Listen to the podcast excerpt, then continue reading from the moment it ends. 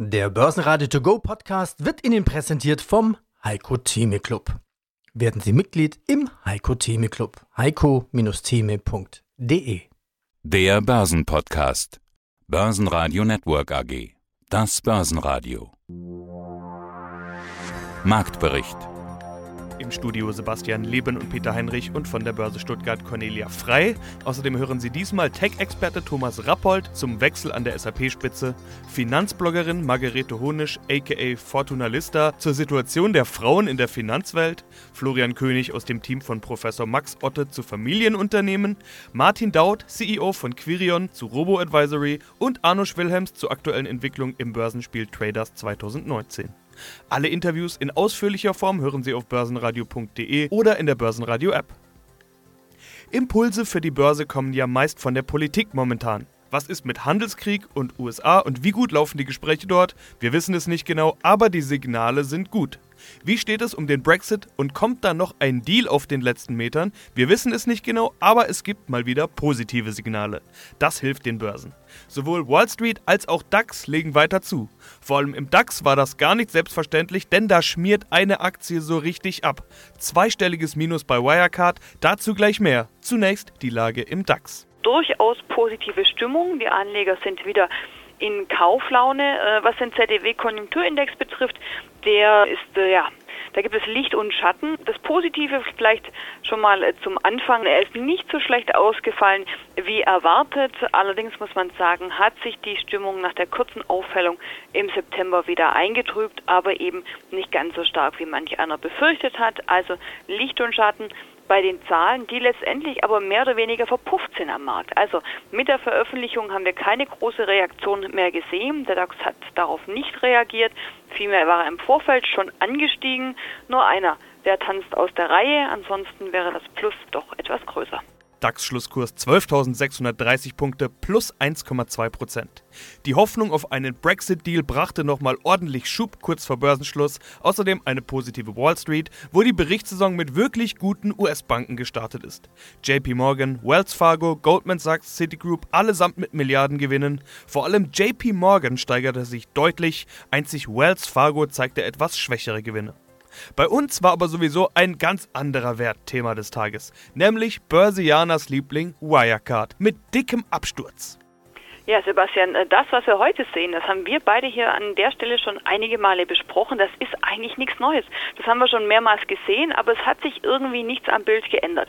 Die Financial Times kommt mit erneuten Betrugsvorwürfen an den Markt und sagt, interne Wirecard-Dokumente deuten auf überhöhte Umsätze in Dubai und Irland hin. Also ein neuer Vorwurf, der im Raum steht und die Reaktion, die wir schon mehrere Male gesehen haben. Sobald die Financial Times mit Vorwürfen kommt, brechen die Aktien regelrecht ein, bis auf 108 Euro ging es heute schon nach unten. Das ist nicht ganz so viel wie das, was wir schon bei den anderen Vorwürfen gesehen haben. Da hat sich die Talfahrt noch äh, viel deutlicher ausgewirkt. Aber nichtsdestotrotz, das war ein Minus von einem Niveau von 140 Euro von roundabout 25 Prozent.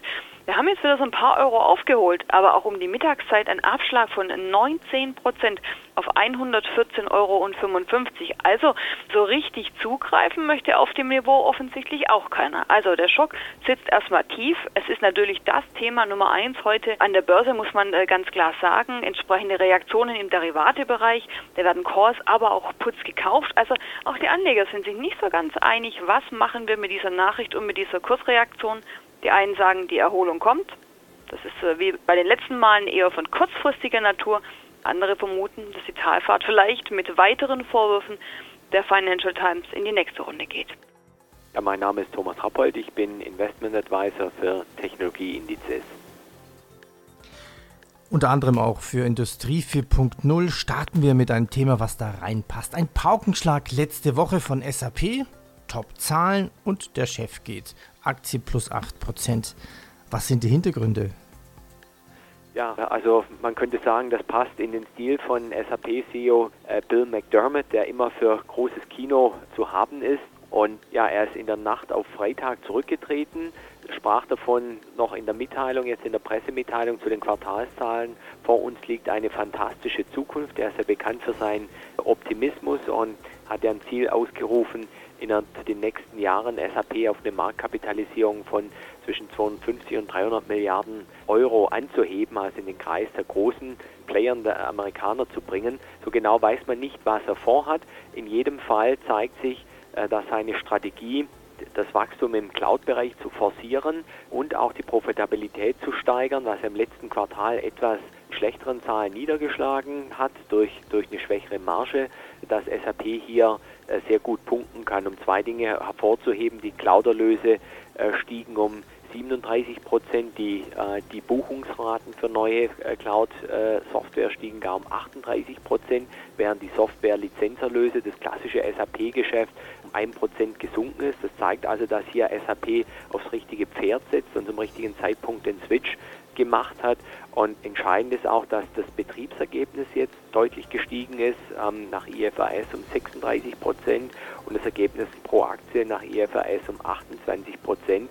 Und das ist ja etwas, was viele Analysten immer wieder bemängelt haben, dass äh, zwar signifikantes Cloud-Wachstum da ist, dass dies aber mit schwächeren Margen erkauft wird.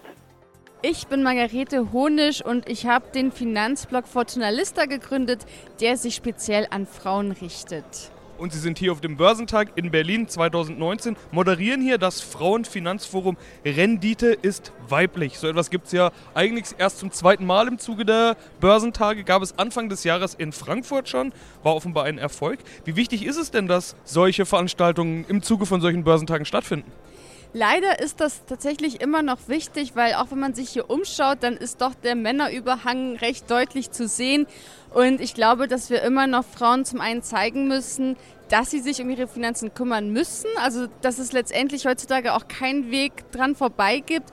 Und dann natürlich auch so ein bisschen die Angst davor zu nehmen, auch mal kleine Risiken einzugehen. Also ich habe die Erfahrung gemacht, dass gerade Frauen Angst davor haben, ihr Geld zu investieren, weil sie dann denken, morgen könnte ja auch alles weg sein. Jetzt ist das ja eigentlich kein spezielles Frauenproblem, sondern wir wissen ja, die Deutschen generell sind keine großen Anleger, das Geld versauert auf dem Sparbuch und so weiter. Und auch wenn man sich auf den Börsentagen umschaut, es ist ja nicht mehr diese Veranstaltungen hauptsächlich mittelalte graue, graue Anzugsmänner, äh, alle unter sich, sondern es sind ja auch Frauen da. Geht das dann einfach nicht schnell genug oder was ist da Ihr Antrieb dann? Ja, also um ehrlich zu sein, frage ich mich das auch, warum das so lange dauert. Ich glaube tatsächlich, dass es zum einen historisch bedingt ist. Also man muss halt sehen, dass wir Frauen ja auch erst seit ungefähr zwei Generationen ein eigenes Konto eröffnen dürfen, dass wir früher auch den Mann fragen mussten, ob wir denn arbeiten gehen dürfen. Also Sachen, das hat man dann vielleicht noch von der Mutter oder Großmutter mitbekommen, also ist in diesem Umfeld aufgewachsen. Und ich glaube, dass wir Frauen tatsächlich noch davon so ein bisschen geprägt sind.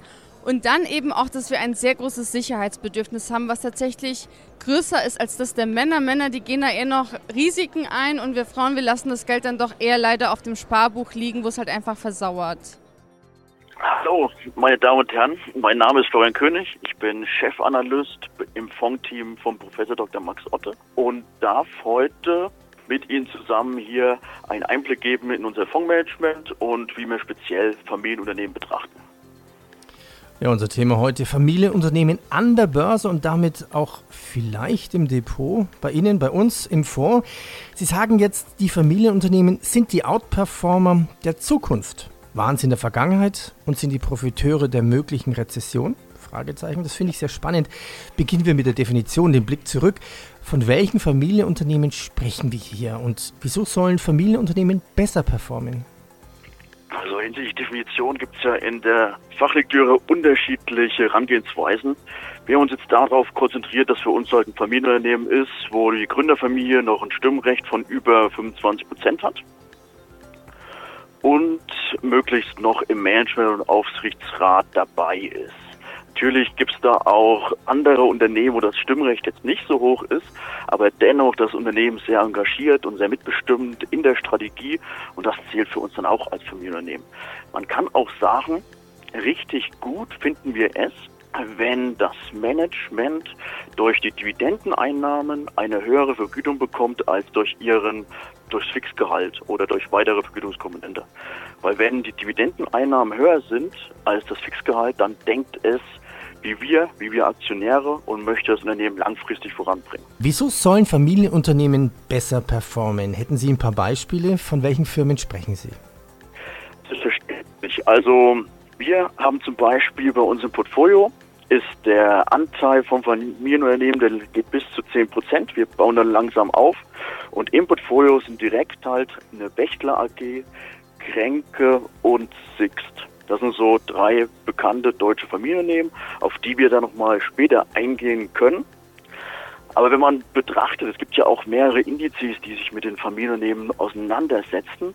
Zum Beispiel, das ist nicht ganz so bekannt, aber dennoch bietet er eine gute Aussage, dass der DAX Plus Family und er hat seit Auflegung noch vor der Dotcom-Blase knapp 10% erzielt. Wenn man das vergleicht mit dem normalen DAX, der hat in dem kleinen Zeitraum nur 6,3% erzielt. Mein Name ist Martin Daud, CEO der Querion AG in Berlin. Deutschlands beste digitale Geldanlage. So steht es zumindest auf ihrer Website. Gleich noch untermauert mit Testergebnissen. Testsieger, Stiftung Warentest, empfohlen von Finanztipp. Deutschlands beste digitale Geldanlage. Kann man statt digitale Geldanlage auch Robo-Advisor sagen? Das kann man sagen. Das ist eine Untergruppe der digitalen Geldanlage und ich möchte auch betonen, wir haben heute schon wieder einen Preis gekriegt, nämlich für die Nummer 1 beim Brokervergleich als bester Robo-Advisor in Deutschland. Na, da gab es ganz aktuell noch einen Preis drauf. Aber das heißt ja, da entscheidet der Roboter, beziehungsweise der macht die Vorschläge. Das schreckt viele dann auch gleich wieder ab. Das ist gleich so ein Argument. Oder äh, umgekehrt sind die Zeiten vorbei, wo jeder sagt, oh Gott, Roboter, Robo-Advisor, ich brauche den Mensch dahinter. Beides ist richtig. Robo-Advisor sind ja keine KI-Systeme, sondern sind sogenannte regelbasierte Systeme. Das heißt, das sind technische Systeme, die mit Informationen von Menschen gespeist werden. Das heißt, wir haben wie jede Bank ein Asset Management in der Hinterhand, die die Anlagestrategien planen und die dann technisch adaptiert werden auf die Bedürfnisse des Kunden. Das heißt ein Mix aus Mensch und Maschine. Das sind natürlich die Dinge, die Sie schon ganz oft erklärt haben und auch hier erklären. Wir treffen uns, man hört es an den Hintergrundgeräuschen, in Berlin auf dem Börsentag. Viele Leute sind vor Ort und Sie halten hier einen Vortrag mit dem Thema Robo-Advisory. Bullshit-Bingo oder modernes Anlegen. Mit dem Bullshit-Bingo kennen Sie sich vermutlich aus. Da gibt es ganz viele Themen, die da immer wieder angesprochen werden. Ich will hier gar nicht jetzt alle einzelnen Argumente durchgehen, durchkauen, die Sie dann entkräften können. Das machen Sie vermutlich oft genug. Aber Ihre Antwort auf den Titel dürfte wohl eher sein, darin liegt die Zukunft. Also ich würde einfach damit demonstrieren wollen, dass es alles viel zu kompliziert und zu verkopft dargestellt wird. Vernünftige Geldanlage unterliegt zwei oder drei grundsätzlichen Prinzipien, das habe ich heute im Vortrag auch erklärt. Und alles andere ist ein richtiges Bullshit-Bingo, wenn ich äh, höre, dass Produkte Robo-Advisor mit Risikokennziffern arbeiten und dergleichen, hat es aus meiner Sicht eine Verkomplizierung zur Folge und wir stehen für einfach und professionell und das ist das, was der normale Bürger in seiner Vermögensanlage auch braucht. Ich bin Arno Schwilhelms, Derivate-Experte bei der Commerzbank und Spielleiter von Trader 2019. Ja, und langsam gehen wir in die Zielgerade. Wir sprechen heute über die Woche 6. Bis wann läuft das Spiel noch? Das Spiel läuft noch rund zwei Wochen bis zum 25. Oktober. Wer steht jetzt alles in der Woche 6 auf dem Treppchen und was waren denn die auffallendsten Trends in der letzten Woche? Ich bin auch gespannt, denn am Freitag gab es ja so eine Art DAX-Rakete in den Kursen. Wer da auf fallende Kurse gesetzt hat, war wahrscheinlich auf der falschen Seite.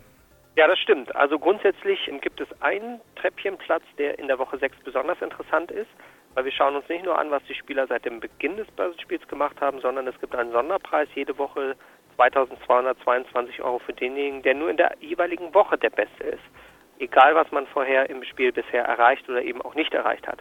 Und so war es tatsächlich so, dass ein Spieler, Leonard W. aus München, der hat sich auf Platz 1 gesetzt, sehr überraschend sogar, weil er eigentlich gar keine Chance mehr hatte am Donnerstag auf diesen Platz. Aber eben, wir haben es gerade schon angesprochen, die DAX-Rakete hat ihm geholfen, äh, weil er unter anderem einen Best-Turbo-Optionsschein auf den DAX gekauft hatte.